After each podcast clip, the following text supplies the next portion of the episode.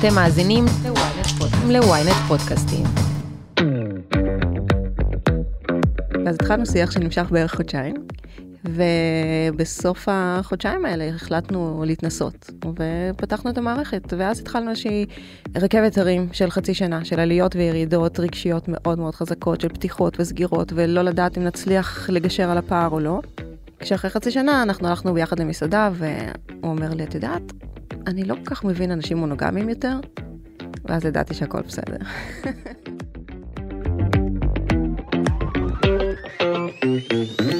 דוקטור משה הלוי היא מגשרת ומאמנת זוגות ויחידים ומומחית ליחסים לא מונוגמיים בהסכמה. היום בסקס אפיל, משה תספר לכם על כל הקונפליקטים שיכולים לעלות כשרוצים לפתוח את הקשר. היי, אתם ואתן על סקס אפיל, פודקאסט המיניות של ynet יחסים. אני לא רשתת מאור, ואיתי באולפן דוקטור משה הלוי, מומחית ליחסים לא מונוגמיים בהסכמה. משה, מה שלומך? מצוין. אני רק חייבת להגיד שזה דוקטור לגיאוגרפיה, כדי שלא יהיה מצג שווא, בסדר? שלא יחשבו שאת אה, רופאת אור או מין או משהו כזה. בדיוק. סבבה. אז אה, הורדנו את זה וזה, את דוקטור לגיאוגרפיה. מעולה. ולא סתם דוקטור לגיאוגרפיה, את בעצם עשית הסבה מקצועית, ואת הפכת בשנים האחרונות למגשרת ולמומחית ליחסים לא מונוגמיים, ולמאמנת זוגות ויחידים. בכל העולם הזה, הסבוך של זוגיות פתוחה, סווינגרים, פוליאמוריה, אה, ועל זה בעצם אה, ננסה לפרק את הנושאים האלה בפרק הזה. אני קודם כל אשמח אם כזה מי שלא מכיר, מכירה אותך, תספרי קצת על עצמך, אה, על הביוגרפיה האישית שלך, ואיך הגעת לתחום הזה. טוב, אני בת אה, 49, בואכה 50. אה, מזל טוב. תודה, תודה. אה, נשואה, פלוס חבר, פלוס שלושה ילדים. אה, היו חמישה אוגרים, נשארה אחת. אה, שלושה הם אכלו אחד את חתולים. השני? לא, לא. עושים את זה. הם, הם מתו בשיבה טובה אחרי שנתיים. אה, שלושה חתולים, נחש, זהו, זה מסכם את מי שגר אצלי בבית. החבר לא גר אצלי בבית, אבל הוא חלק אה, מהותי. עם, אה, הילדים שלך מכירים אותו? זאת אומרת, הם יודעים שלאימא יש גם חבר? כן, כן, היה, לא? כן, אה. האמצעית שלי גם קוראת לו סנטה קלאוס, שזה מתאים לעכשיו. אנחנו מקליטות את זה ממש למה אחרי מביא, Christmas. הוא מביא לה מתנות? הוא מביא לה בגדים של הבת שלו שקצת יותר גדולה, והם שווים כאלה. איזה כיף. אז אה, כן, אז הוא. מכונה סנטה קלאוס אצלנו בבית. אמ, כן. אז אמ, את נשואה כבר 15 שנה? אני נשואה מ-2003, מה, מה יצא לנו מזה שם? אבל היינו- חמש שנים לפני כן יחד, אז 24 שנים יחד. וואו, אוקיי. נכון, נכון, מכובד, מכובד. לחלוטין. קיבלתי את ה-V של המיינסטרים? כן. ו... אבל את אה, סיפרת לי בשיחה מקדימה שאת בעצם אה, בתכלס לא באמת היית מונוגמית בתור אה, נערה צעירה, ולא ידעת פשוט לקרוא לזה ככה. כן, זה מעניין, כי זה, זה ממש חלק מהחיים שלי שאיכשהו שכחתי אותו, ואחרי זה, כשרצינו לפתוח את המערכת, ממש אולי שנתיים אחרי שפתחנו את המערכת, נזכרתי שהיה שלב כזה בחיים שלי. כן, מגיל 17 אני יצאתי במקביל עם יותר מגבר אחד, כולם ידעו על זה. בחלק מהפעמים לאחד מהגברים הייתה עוד, אה, עוד מישהי ש, שהוא יוצא איתה, גם היא ידעה. תמיד באיזשהו שלב מישהו אמר, תבחרי, או אמרו לאחד הגברים לבחור, ואז אה, זה- התפלג לאיזושהי זוגיות מונוגמית או לפרידה. אה, כשעושים שיחת אה, יחסינו לאן כזה, ואז... כן, לא? בא- באיזשהו שלב אחד הגברים היה בא אליי ואומר לי, אני לא יכול שנינו, תבחרי או אני או הוא, כמו או דילן החברה, וברנדון מבברלי הילס. מי שמכיר, כן. Brandon, I can't accept this. Dylan, have a nice trip. I can't go with you. I've made my choice and I choose me. I hope you understand. I'll love you both till the day I die. וזה תמיד היה נגמר בפרידה של מישהו ממישהו, כי כאילו לאורך זמן זה כאילו לא היה סוסטיינבל. וכשהתחתנתי, אז היה מין כזה ברור, אני, כשבעלי הציע לי אה, נישואין, באמת, בצורה הכי רומנטית בעולם, אז המחשבה הראשונה שעברה לי לראש זה, טוב, אז את צריכה לוותר עכשיו על כל הגברים בעולם, לעד. וזה היה כזה ממש חלקיק שנייה, זה היה נורא מהיר, כזה, זה כאילו, הקן כן שלי התעכב בחצי שנייה, כי זה, אבל זה עבר לי בראש, ואני ממש זוכרת את המחשבה הזאת של הוויתור המודע על כל אבל לא האופציות. פתחת אותה. זאת פשוט הרהור שחלף לך בראש. זה היה מין החלטה, זה מה שעושים. Mm. זה, זו, אם את רוצה לחיות עם הבן אדם הזה, זה מה שאת צריכה להתחייב אליו, ואין לך ברירה. וויתרתי. עד שלא, אה, אז כמה זמן חיית 40. ככה? 15 שנים. 15 שנים במונוגמיה מוחלטת, רק, רק עם הבן זוג שלך. כן, זאת אומרת, היו פעמיים בחיים כשהייתי בחו"ל, לבד, אה, ויש תקופות כאלה של אה, מחקר, שבועיים, שלושה לבד, שיצא לי להתנשק עם מישהו אחר. מיד התקשרתי, סיפרתי, אה, זה היה המקסימום שהגעתי אליו. אה, אבל כן, היו לי קראשים על אנשים, היו לי התאהבויות, פשוט, גם זה דובר אגב, פשוט לא עשיתי עם זה שום דבר. אה, אבל כן ש... סי- סיפרת, כאילו כן. היה לכם קשר מספיק אה, בטוח ו... ופתוח מבחינה תקשורתית כדי לדבר על הדברים האלה. כן. Mm. ואז מה קרה? ואז הגיע משבר גיל 40. אז שזה... בעצם השלב- לפני עשור, ממש. כן, ממש, זה באמת כמעט עשור. שזה באמת היה רגע שבו, מבחינתי, יום הולדת ה-40 שלי זה היה השיא של החיים שלי, ומפה עכשיו מתחילה הירידה. ואיפשהו ככה מרחוק התחילה לבצבץ הזקנה, ואחריה המוות, וכל השאלות הקיומיות של משבר גיל 40 מגיעות, האם אני במקצוע הנכון, האם אני עם האדם הנכון, האם רק זהו, זה מה שיש, או שיש עוד משהו בעולם? והתשובה שלי הייתה שלקח לה איזה חודשיים להגיע, שאני בעצם אה, רוצה לחוות עוד דברים, אני לא רוצה לבגוד, אני לא רוצה להתגרש, ואין לי מושג איך עושים את זה. Hmm. גם לא היו אז, לא היה דיבור כמו שיש היום על כל העולם הזה, בטח לא במיינסטרים. לא, לא היה דיבור, אני לא ידעתי שיש דבר כזה, כאמור. Uh, התחלתי לחפש, אני הייתי, ניהלתי פורום של נשים אחרי לידה במשך חמש שנים בתפוז, ואז uh, זכרתי שמדי פעם איזה מישהי הייתה כותבת שם על חילופי זוגות או משהו בסגנון הזה, ואמרתי, וואי, אני אנסה לחפש אותה. וכשמצאתי אותה, מצאתי שהיא כותבת בפורום, בתפוז, זוגיות פתוחה ואחרת, הסתבר שהיה דבר כזה, ואז כאילו התחלתי לשאול שם מה עושים, ומשם היו. כל מיני פורומים פורצי דרך בתפוז, היה גם פורום בוגדים בוגדות, אני זוכרת. כן, כן, אני גם גלשתי בו בשביל קטע אנתרופולוגי, לא כי רציתי לבגוד. ואפילו פעם אחת, אני ובעלי הגענו לפגישה שהם עשו, הם עשו, הם עשו פגישה בפאב. של בהרצליה. יושבי של- הפורום? כן, אה. שזה מטורף בפני עצמו, ואנחנו באנו כזוג. ומישהי שאלה אותי מי זה, ואני אמרתי, זה בעלי, ואמרה, כי זה כך ברור שזה לא יכול להיות. אבל אה, כן, זה היה מאוד מעניין, עם קטע אנתרופולוגי, לבחון את הנושא הזה גם כן. אז את מתחילה לשאול את עצמך כל מיני שאלות, ואת uh, נפגשת עם מישהי מהפורום, ומה עוד קורה? והתחיל איתי בדיוק איזה מישהו בפייסבוק, משם הגעתי לפורום בעצם. התחיל איתי מישהו בפייסבוק, שבעצם אה, מצד אחד היה מאוד מאוד בטוח, כי זה היה מין אה, בחור כזה ש... שהיה ברור שלא יצא מאיתנו שום דבר פיזי אמיתי. ומצד שני זה נתן לי דרור לפנטזיה ולאיזשהו שיח מיני איתו ברשת, וזה ממש העיר אותי. מה היה הסטטוס של אותו בחור? הוא היה רווק? לא, לא, נשוי. אה, הוא נשוי שחיפש רומן בעצם? או- כן, אני יודעת, משהו כזה. בכל מקרה, בסוף אה, כמובן גם איתו לא היה שום דבר מעבר לדבר הזה, אבל אה, אחרי כחודש של אה, שיח איתו ושל איזו תחושה אפילו של התאהבות, ממש מומצאת, זה פשוט מדהים כמה הדברים האלה בראש שלנו. באתי לבן הזוג שלי ואמרתי לו, תשמע, זה הסיפור, זה מה שקורה, אני רוצה לפתוח את המערכת. וואו. ואיך היה לך אומץ? כי זה בטח לא היה מדובר אז, ו... וזה עכשיו אה. חדשני אפילו. תשמעי, אני עשיתי כמה קפיצות לתהום בחיים שלי, מהשלב הזה ואילך. אה, זה פחד אלוהים. זה כמו, כי את לא יודעת מה יקרה, את לא יודעת אם יסכימו או לא יסכימו, אם את תערערי את הביטחון של הבן אדם או לא, אם צריך יהיה להתגרש אחר כך או לא, מה, זה פחד אלוהים. אבל הרגשת. שאת לא, שאין לך ברירה בעצם, נכון? לא, הרגשתי שזה זה מה שאני רוצה, ואני אני לא, כאמור, לא רציתי להתגרש, לא רציתי לבגוד, אמרתי, יש פה איזושהי דרך שהיא אחרת, שהיא כנה, ואני רוצה לנסות אותה. ואיך הוא הגיב? אה, הוא, כיוון שהוא בן אדם הרבה ביטחון עצמי, אז הוא לא התפרק מהדבר הזה. הוא אמר שזה לא מתאים לו, הוא לא חושב, חושב שזה מסוכן מדי, הוא לא חושב שזה יכול לעבוד. אה, ואז התחלנו שיח שנמשך בערך חודשיים, ובסוף החודשיים האלה החלטנו להתנסות בדבר הזה, ופתחנו את המערכת, ואז התחלנו איזושהי באמת אה, רכבת הרים של חצי שנה, של עליות וירידות רגשיות מאוד מאוד חזקות, של פתיחות וסגירות ופתיחות, ולא לדעת אם נצליח לגשר על הפער או לא. כשאחרי חצי שנה אנחנו הלכנו ביחד למסעדה, והוא אומר לי, את יודעת, אני לא כל כך מבין אנשים מונוגמיים יותר, ואז ידעתי שהכל בסדר, שזהו, אנחנו נשארים. ומה היה הקטע הכי דרמטי אצלכם? היה הקטע שאמרת אולי, אולי עדיף לא לפתוח? אולי, אולי עשינו טעות? היה קטע כזה של חרטה? או... לא היה קטע כזה, היה קטע שבאתי אליו ואמרתי בוא נסגור, כי ראיתי אה. שנורא קשה לו. ואז הוא אמר לי, אבל את לא, אני ברור לי שאת צריכה את זה. אז כאילו, מה נעשה? תהיי ממורמרת, תכעסי, אמרת לו, תקשיב, אבל זה לא הוגן שזה ייפול רק עליך. אז אתה סבלת עכשיו אה, שלושה חודשים, אז נסגור. אני אסבול שלושה חודשים, אומר לי, מה, נעשה רוטציה של סבל? אה, זה גדול. אמרתי לו, אם אין ברירה, זה מה שנעשה. לא הוגן שכל הסבל ייפול רק על אדם אחד. אז uh, סגרנו את המערכת, ואז אני נכנסתי לאיזו תקופת אבל, ואז הוא בא אליי אחרי כמה ימים ואמר, תקשיבי, עזבי, בואי נפתח, אני לא יכול לראות אותך ככה. אני, זה קשה לי, אבל אני יודע להתמודד.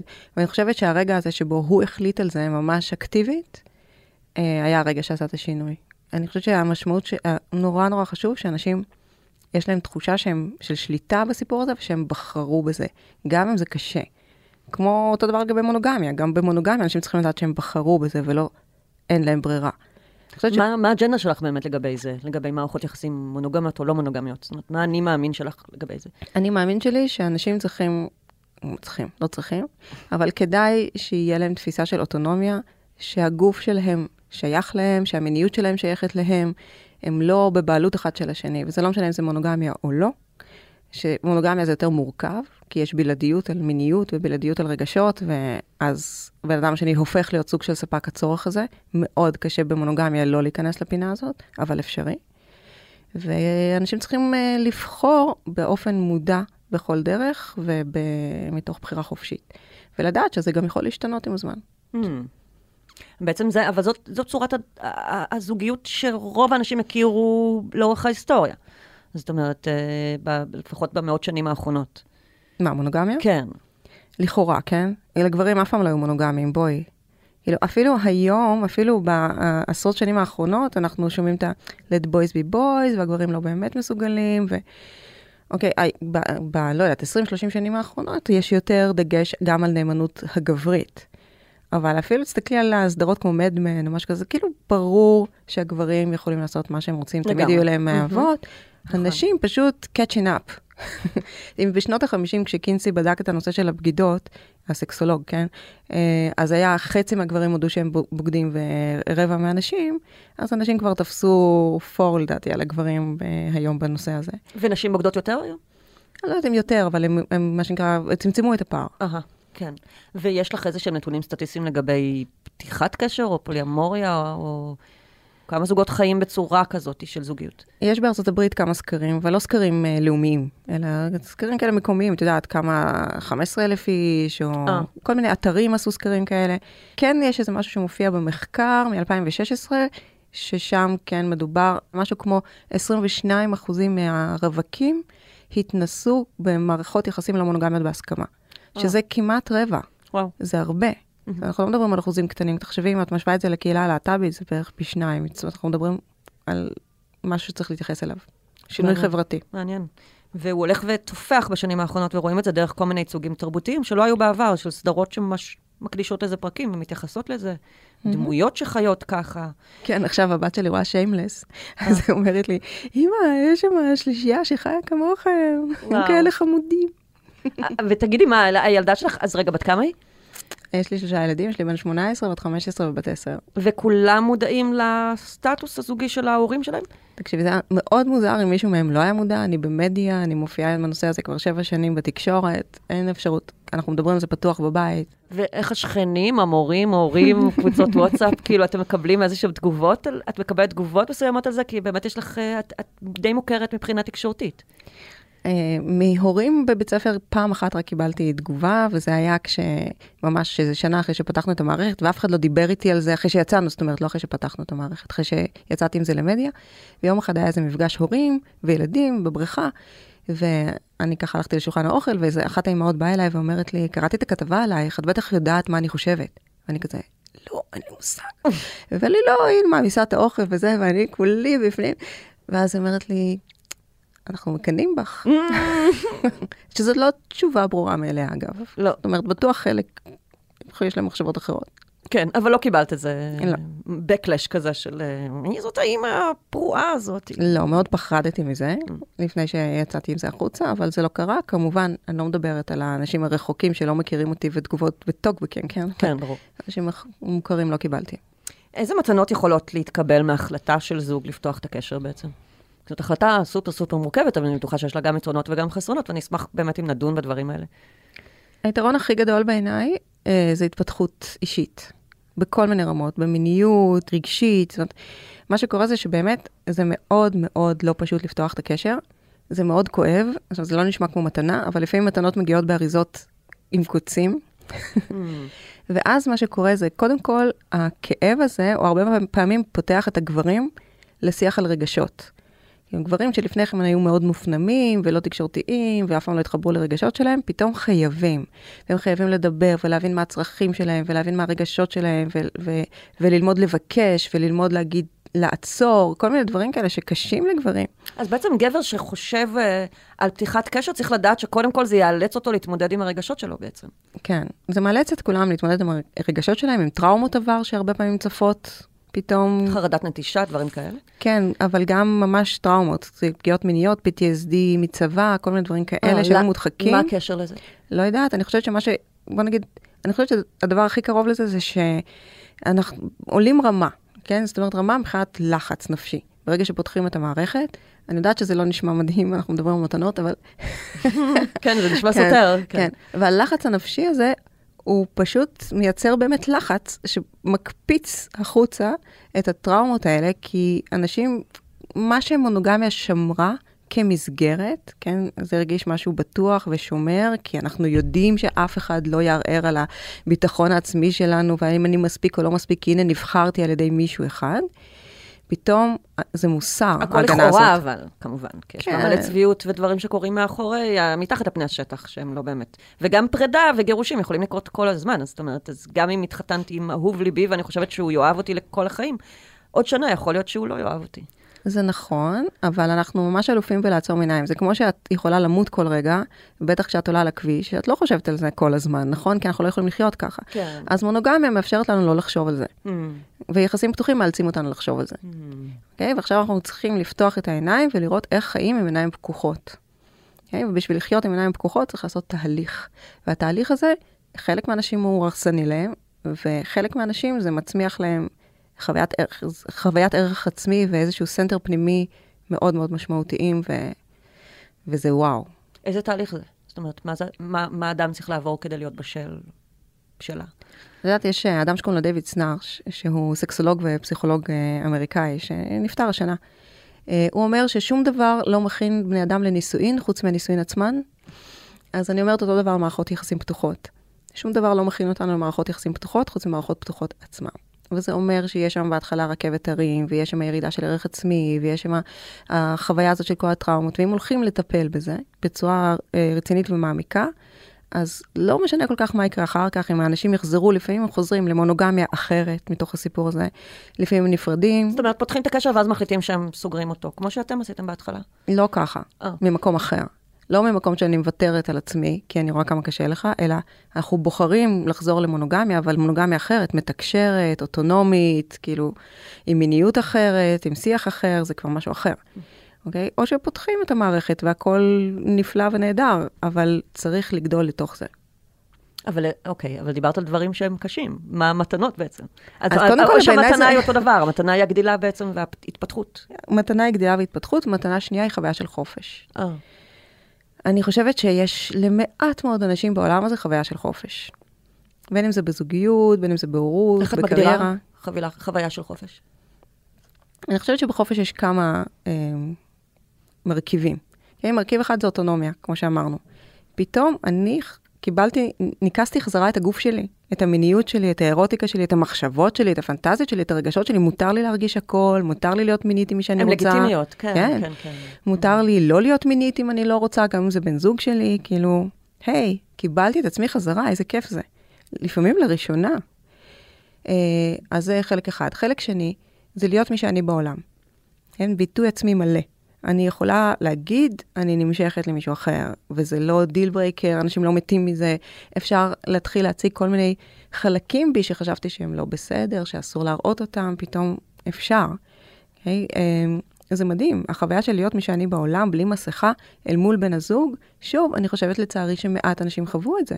הרבה מאוד אנשים גם בבית מסתובבים עם איזושהי מסכה, וחרדה שאם המסכה הזאת תוסר, יעזבו אותם. ומלא מלא ויתור עצמי גם כזה. נכון, באמת. ואז אנשים מוותרים על עצמם, מרצים, מבטלים את עצמם, אה, מרצים מינית, כל מיני דברים מהסוג הזה.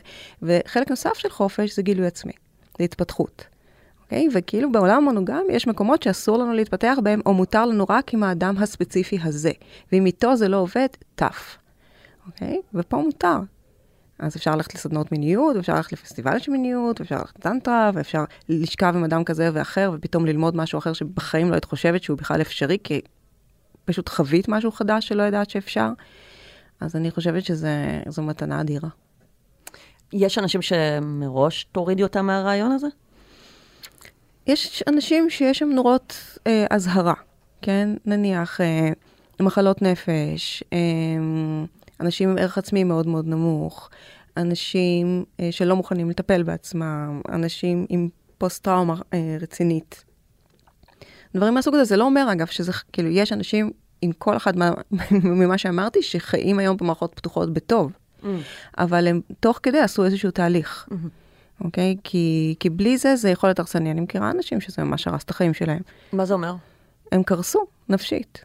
כאילו, אם, אם בן אדם לא מוכן להסתכל פנימה ולטפל בעצמו, ורק מחכה שבן הזוג שלו ישתנה, ויגן עליו וישמור עליו, אז uh, אנחנו בבעיה. אנחנו צריכים לדעת לעמוד על שתי רגליים שלנו. אם אנחנו לא יודעים, אם אנחנו עומדים על רגל אחת, ונשענים על בן הזוג, ובלי זה אנחנו לא יכולים לזוז בעולם או ללכת, אנחנו בבעיה. ולכן, אחד הדברים שאני שואלת אנשים שבאים אליי לקליניקה, כשיש פערים, אחד רוצה לפתוח, אחד לא רוצה, האם גירושין זו אופציה? כי אם הגירושין זו לא אופציה, אנחנו בבעיה קשה. מה זאת אומרת? כי אם אסור להתגרש, ואחד רוצה לפתוח את המערכת ואחד רוצה להישאר, אז מישהו פה יצטרך לרצות את השני. מישהו יצטרך לוותר על עצמו עם חוויה של חוסר ברירה. כי אין לו ברירה.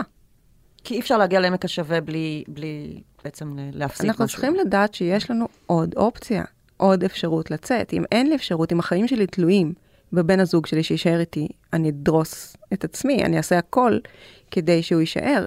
והעשה הכל הזה יכול להיות מאוד מאוד הרסני. Hmm. ואת, אז את מכירה הרבה אנשים שמה, שזה עשה להם אה, סרטים רעים ופתח להם דברים לא טובים? תיבות פנדורה, כן, בהחלט, מה, אז, אני, אני מטפלת בהם, הם באים אליי. אה, אני חושבת אישית שזה מדהים, אם מוכנים לטפל בזה, זה נהדר שכל הדברים האלה צפים החוצה, זה נהדר שכל הטראומות עולות ולא מודחקות. טראומות מודחקות עושים לנו דברים לא טובים בגוף ובנפש. אז uh, פה צריך גם תמיכה של בן או בת הזוג, לאפשר את התהליך הזה ולאפשר שלא לרוץ מהר מדי. תכף ממשיכים. פרסומת קצרה וחזרנו. היי, אני משי היד, ואני רוצה להזמין אתכם לאבק פיות, פודקאסט דיסני המצליח ביותר בישראל. לא, זה לא פודקאסט לילדים. בכל פרק נצא למסע נוסטלגי בעקבות הסיפורים הכי מעניינים של חברת האנימציה הגדולה בעולם. הכוכבים המפתיעים שעמדו מאחורי הדמויות של מלך האריות, מולן, אלאדין, פוקהונטס ובת הים הקטנה. הצד האפל מאחורי סיפורי הנסיכות והאבירים, וגם איך המכשפות הפכו לסמל סקס. חפשו אבק פיות ב ynet או באפליקציית הפודקאסטים האהובה עליכם.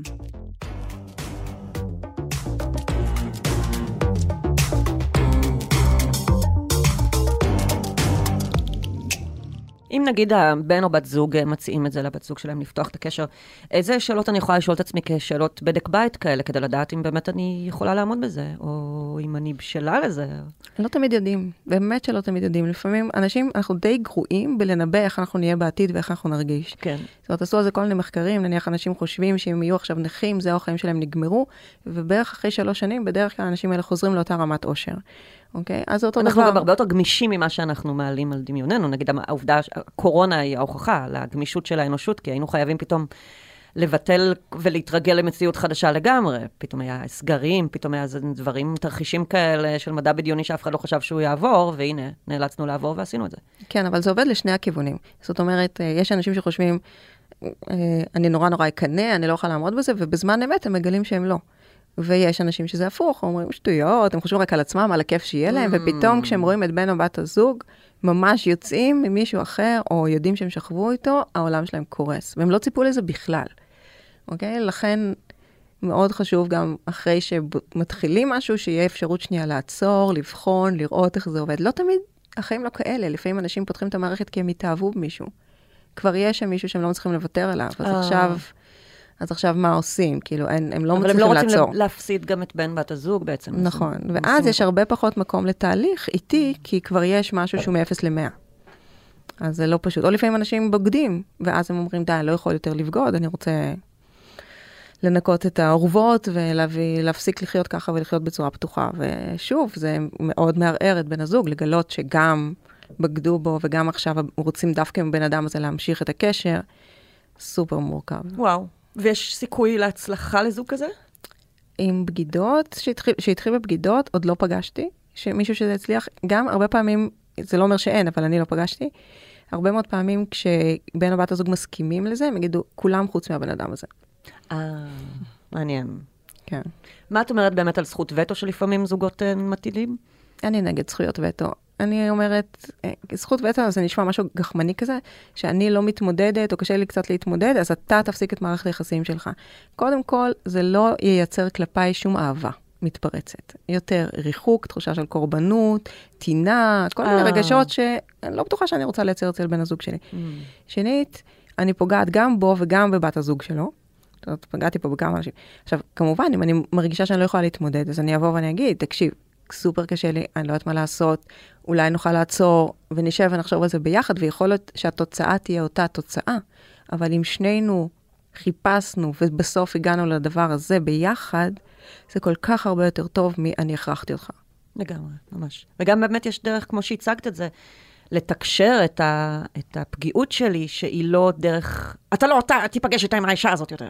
כאילו, זה יותר, אני כן. אולי מרגישה, לפעמים כשאתה יוצא איתה, אני מרגישה פחות, אני עצובה קצת, לא יודעת. או לא קצת, אני קורסת, גם מותר, גם Mm. מותר להגיד, אני לא יכולה יותר, פשוט לא יכולה, אין לי שום מסוגלות, זה בסדר גמור. אבל זה שונה מאוד מ... אני סוג של שולטת עליך, אתה עם רצועה, ואני מושכת כשלא מתאים לי, ואתה משלם את המחיר. יש אה, סקרים שאני רואה במדיה הרבה פעמים, שמראים שיותר נשים יוזמות את פתיחת הקשר, וגם זוגות שאני מכירה, זה בא מהאישה. זה משהו מבוסס אה, מחקרית באמת? או יש לך איזשהו הסבר לזה? זה לא מבוסס מחקרית במובן שלא מצאתי שום מחקר כזה, אבל אני בפירוש, גם אני וגם אה, הקולגות שלי שעובדים עם אה, אנשים במערכות פתוחות, אה, רואים שפערים מאוד רציניים לפתיחת מערכת ופוליאמוריה, אה, זה, אני חושבת שמשהו כמו 90 אחוז נשים. וואו. כן, כן. אין לי הסבר ברור לזה, כי לכאורה, כמו שאמרנו, גם נשים וגם גברים, גברים בוגדים, כולם ביחד. אה, למה יותר נשים? אני לא יודעת. אני לפעמים חושבת שאולי נשים קצת יותר אמיצות במובנים האלה. גם הרבה יותר נשים אה, יוזמות גירושין מגברים. אז אולי אנחנו יותר מוכנות לקחת את הסיכונים. גם יש לנו היום אה, גב כלכלי, אנחנו לא מסתמכות על בן בת הזוג בשביל, ה... בשביל הכלכלה שלנו, אנחנו, יש נשים יצאו לשוק העבודה. כן, אבל יש- גברים תמיד היו כאלה, אז לכאורה הם יכלו ליזום את זה. בלי שום בעיה. אז אה, זה לא מסביר את זה. כן. איזה דברים, אה, מה, מה המחיר של הכניסה הזאת ללא נודע? זאת אומרת, זוג בא אליך והוא מתלבט אם שווה לו או לא שווה לו לנסות לפתוח את הקשר, אז אה, תגידי לו, פשוט תפתח ותראה מה קורה. קודם כל, אני לא מחליטה עליהם. שנית, אנשים צריכים להבין שהמסע שלהם התחיל כבר, זהו. מרגע שהם לאן התחילו שהוא. להרהר בזה? לאן שהוא המסע הזה התחיל. אנחנו לא יודעים לאן הוא הולך, בגלל זה זה תמיד מעניין אותי ללוות זוגות, כי אני אף פעם לא יודעת, אין לי איזה, את יודעת, אה, אה, איזשהו מסע סטנדרטי שמתחילים... אין תרשים. כן, תרשים, אין אה, איזשהו. סקריפט. אבל הוא התחיל. המאמץ פה. משהו חייב להשתנות. משהו לא עובד. או בתוך המערכת, או בחוויה של חוסר חופש. משהו צריך להשתנות. לא, אי אפשר יותר להישאר באותו מקום שבו היינו. עכשיו, האם זה ילך לפתיחה, האם זה ילך למשהו שייסגר ויתפתח בתוך המערכת עצמה, אם זה ילך לפרידה, אני לא יודעת. כל האופציות מבחינתי פתוחות, וכולן לגיטימיות. היית ממליצה להתחיל מסווינגריות, נגיד להזמין צלע שלישית או משהו כזה, או שאין פה שום חוקיות בדברים האלה? אין פה חוקיות, בעיקר כי לא הכל מתאים לכולם. זאת אומרת, החלוקה היא עדיין הרבה מאוד פעמים ג'נדריאלית. הרבה מאוד פעמים הגברים ירצו חילופי זוגות, או סקס נטו טכני, מ-SA משעמם, בסוגריים, אה, רק בלי רגשות, והרבה פעמים הנשים כן ירצו קשר יותר עמוק. אז זה להתחיל ב swingers, כשנניח האישה לא מעניין אותה לשכב עם אנשים אחרים, והיא עושה את זה רק בשביל הגבר, זה אפילו יכול להיות מסוכן וחוויה של אונס. וואו. אוקיי? אז אנחנו רוצים uh, בעדינות להתחיל להבין מה הצרכים של האנשים, והאם יש איזושהי דרך לגשר ואיזשהו מקום שהם יכולים לנשום ביחד, בלי שהם יצאו מזה עם טראומות. מה עושים כשעולות תחושות של אה, חוסר סימטריה? למשל, אה, גבר מסתכל והוא אומר, אה, מה זה אשתי, מאז שפתחנו את הקשר, יש לה המון מחזרים, יש לה כבר בן זוג, ואני לא אפילו, כאילו, אין לי מאץ' בטינדר אפילו. אז אה, אני רוצה לפרגן לה, אבל ממש קשה לי, כי אני רואה דרכה את חוסר המסוגלות שלי.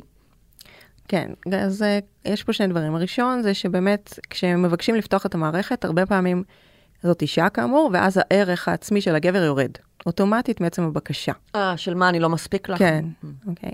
ואז כבר אנחנו מתחילים, הוא מתחיל ממקום יותר נמוך. אוקיי? שנית, יש פה בעיה חברתית, שבה הגברים הם אלה שמחזרים, וזה, וחווים את הדחיות האלה, שזה באמת קשה, ונשים צריכות לחוות המון המון פניות שהן לא רלוונטיות, או גברים שמחפשים... כאילו כביכול יש אפליה מתקנת לנשים בעולם הדייטינג, כי הן אה, יותר אה, נחשקות מחוזרות. ומחוזרות. אבל, אבל לא רואים אותן הרבה פעמים. מה זה שווה לי שאני מחוזרת, רק יש לי דופק ואני נקבה? כאילו, אני לא יודעת, מה זה לא מחמיא. אז, אה, אז בסוף זה נתנו אגוזים למי שאין שיניים. אז זה לא, לא ממש עוזר, אבל כן, הסימטריה עוזרת בתחילת הדרך, בוודאי. כאילו, גם לערך העצמי, להעלות חזרה את הערך, הנה, אני כן נחשק, כן רוצים אותי, זה לא אומר עליי שום דבר. וגם באיזושהי חוויה. אני פתאום חווה את זה ואני רואה, אה, רגע, אפשר גם לשכב עם מישהי אחרת ועדיין להימשך לאשתי, אה, זה אפשרי. אוקיי? אבל אה, מה לעשות, החיים לא סימטריים. בעצם, מערכות פתוחות מאמתות אותנו מול כל מיני מקומות שאנחנו כל הזמן בורחים מהם. כן? קנאה, חרדת נטישה, אה, אי-ודאות, חוסר סימטריה, זה שהחיים לא סימטריים, אמביוולנטיות, כל מיני דברים שאנחנו לא אוהבים להרגיש, פתאום שם, ואנחנו צריכים לפתוח אליהם עיניים ולהגיד, אבל זאת המציאות. משהו שבמונוגמיה קל יותר לעצום עליו עיניים. אני כל פעם אומרת שמונוגמיה, בשבילי, יחסים פתוחים זה לקחו מישהו, זרקו אותו למים העמוקים, או שאתה שוחה או שאתה טובע. אתה לומד לשחות או שטובע. מונוגמיה אפשר לשבת על החוף. ככה עם הקוקטייל, ואת יודעת, והמטריה הקטנה, להסתכל על הגלים הסוערים, רק לא מבינים שהחוף זה חול תובעני. ואם לא לומדים לשחות גם במונוגמיה, אז יום אחד טובעים גם שם. וואו.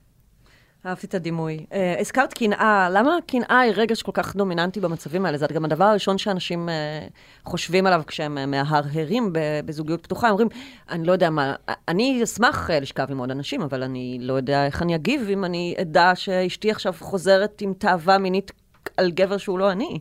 כן. קודם כל, אני לא יודעת למה. כלומר, בוודאי שקנאה היא מעוררת בנו, בעצם מה שנלחץ לנו הרבה מאוד פעמים זה אני לא מספיק. אני לא שווה, אני לא ראוי, כל מיני דברים שאנחנו ממילא מסתובבים איתם מעצם החברה שאנחנו חיים בה, שמדרגת אנשים כל הזמן ונותנת ציונים כל הזמן וכל הזמן משווה. אוקיי? אז כמעט אין בן אדם שלא מסתובב עם משהו כזה. אוקיי? ועכשיו הוא נכנס כמובן לתחרות לכאורה ולהשוואות וכל מיני מקומות כאלה שמאוד מאוד לוחצים על המקום הזה. אבל קנאה, את יודעת, אה, יש איזה אנתרופולוג שקוראים לו רלף הופקה, שהוא עשה אה, מחקר של קנאה רומנטית ב-92 אה, חברות אנושיות שונות. והוא גילה שיש שונות מטורפת ברמות הקנאה, זאת אומרת, מגבר שירצח אה, גבר אחר שביקש מאשתו כוס מים, ועד אה, אסקימוסים שנותנים את האישה שלהם בלילה הראשון לאורח כחלק מהאירוח, אה.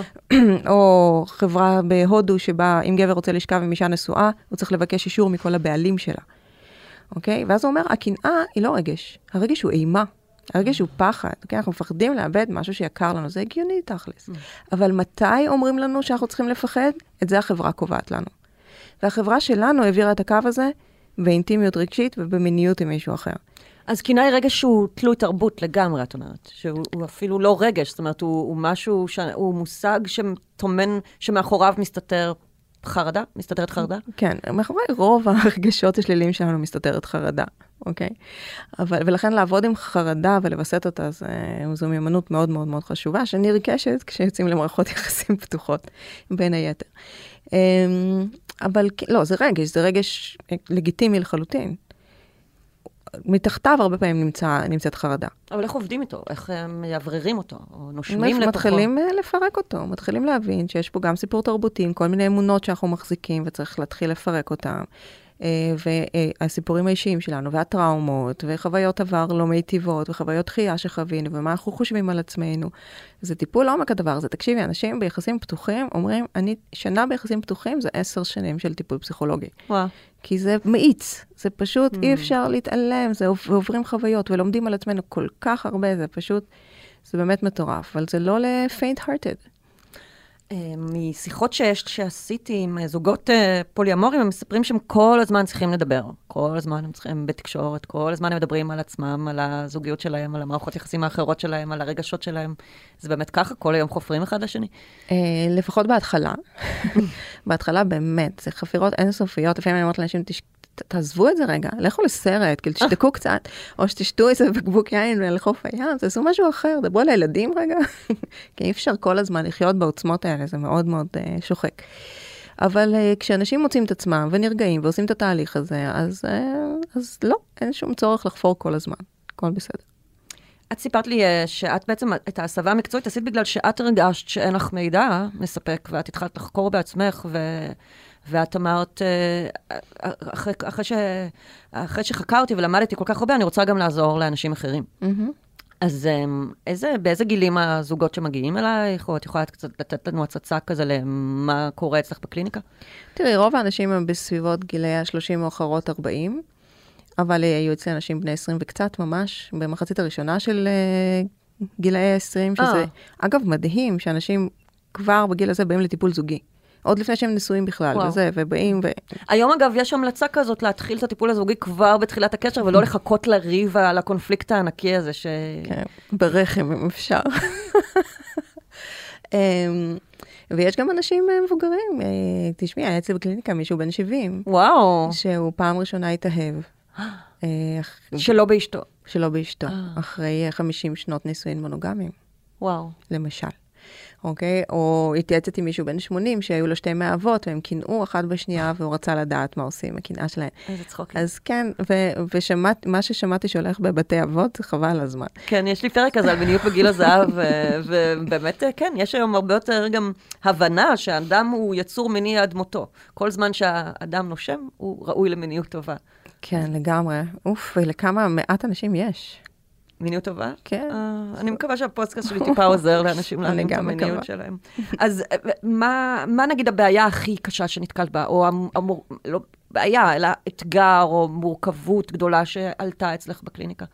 תשמעי, כל הזמן יש מורכבויות. אני חושבת שאחד הסיפורים היותר מעניינים זה נניח שהיו אצלי בטיפול שישייה. שישייה. כן, לא של בירות. שהם כולם גרו יחד, וכולם היו ביחסים רומנטיים. פוליאמורים. כן, גם עם עוד אנשים מחוץ לבית. מה, הם גרו בקומונת שיש כן, כזה? כן. אה.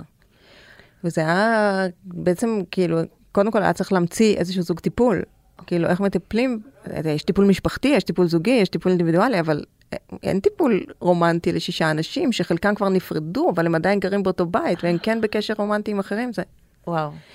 אז, היה הם, מאוד אז מאיפה מאתגר. מתחילים? מתחילים ל, ל, ל, לפרק את זה בטח. כאילו. אני התחלתי מלשבת עם כולם שלוש שעות, ולנסות רק להבין את, את מהות הקשרים. את כולם ביחד? כן. אה. אחר כך התחלתי לפרק אותם. כן.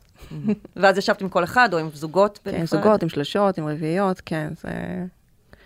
תשמעי, זה מרתק, אני יש לי את העבודה הכי מעניינת בעולם, לדעתי. ועוד משלמים לזה שאני מקשיבה לסיפורים שבאמת, מי שומע את הסיפורים האלה בכלל? זה כל כך מעניין, אה, אבל זה לא פשוט. כן. מה, מה העצה הכי טובה שאת יכולה לתת לזוג שמהרהר בזה עכשיו, מאזין לנו, ובאמת הוא חושב אה, לפתוח את הקשר, או... זאת אופציה מבחינתו.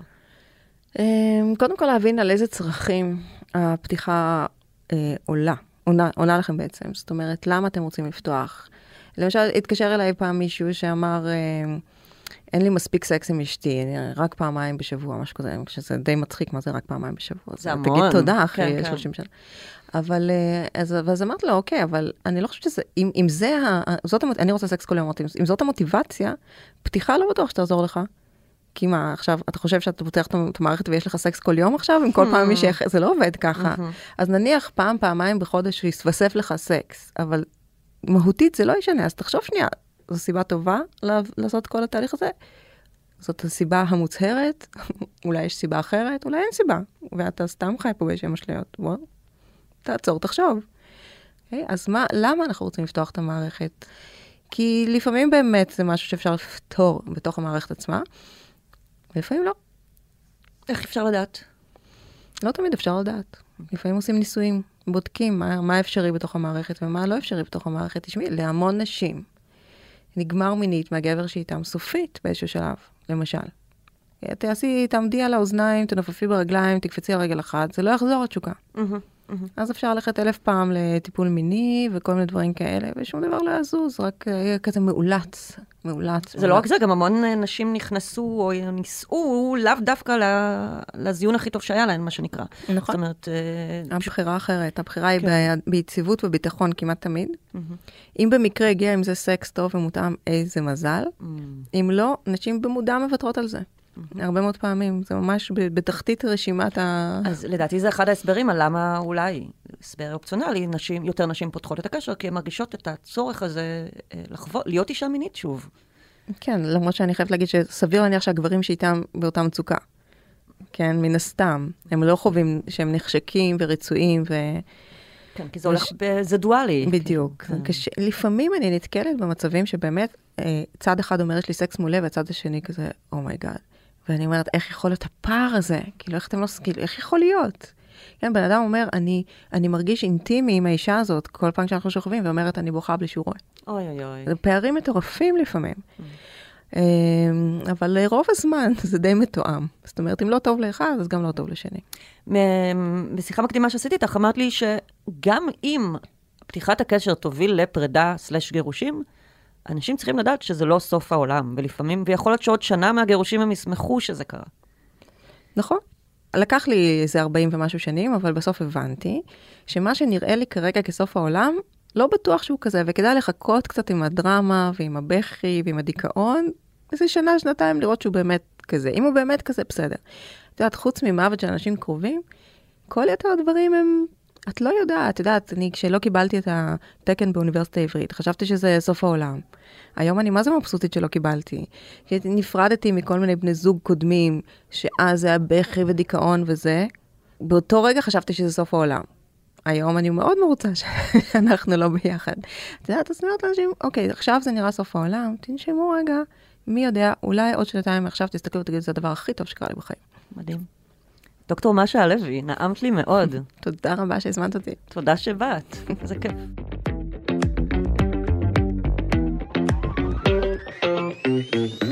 עד כאן סקס אפיל. מוזמנות ומוזמנים לעקוב אחרינו בוויינט, ספוטיפיי או באפליקציית הפודקאסטים שלכם. נשמח מאוד שתדרגו אותנו באפל ובספוטיפיי, ואתם יותר ממוזמנות ומוזמנים להצטרף לקבוצת הפייסבוק שלנו, סקס אפיל הפודקאסט, הקבוצה לדיונים, ולספר לנו מה חשבתם על הפרק. עורך הפודקאסטים הוא רון טוביה, על הסאונד גיא סלם. אני לא רשתת מאור, נשתמע בפעם הבאה.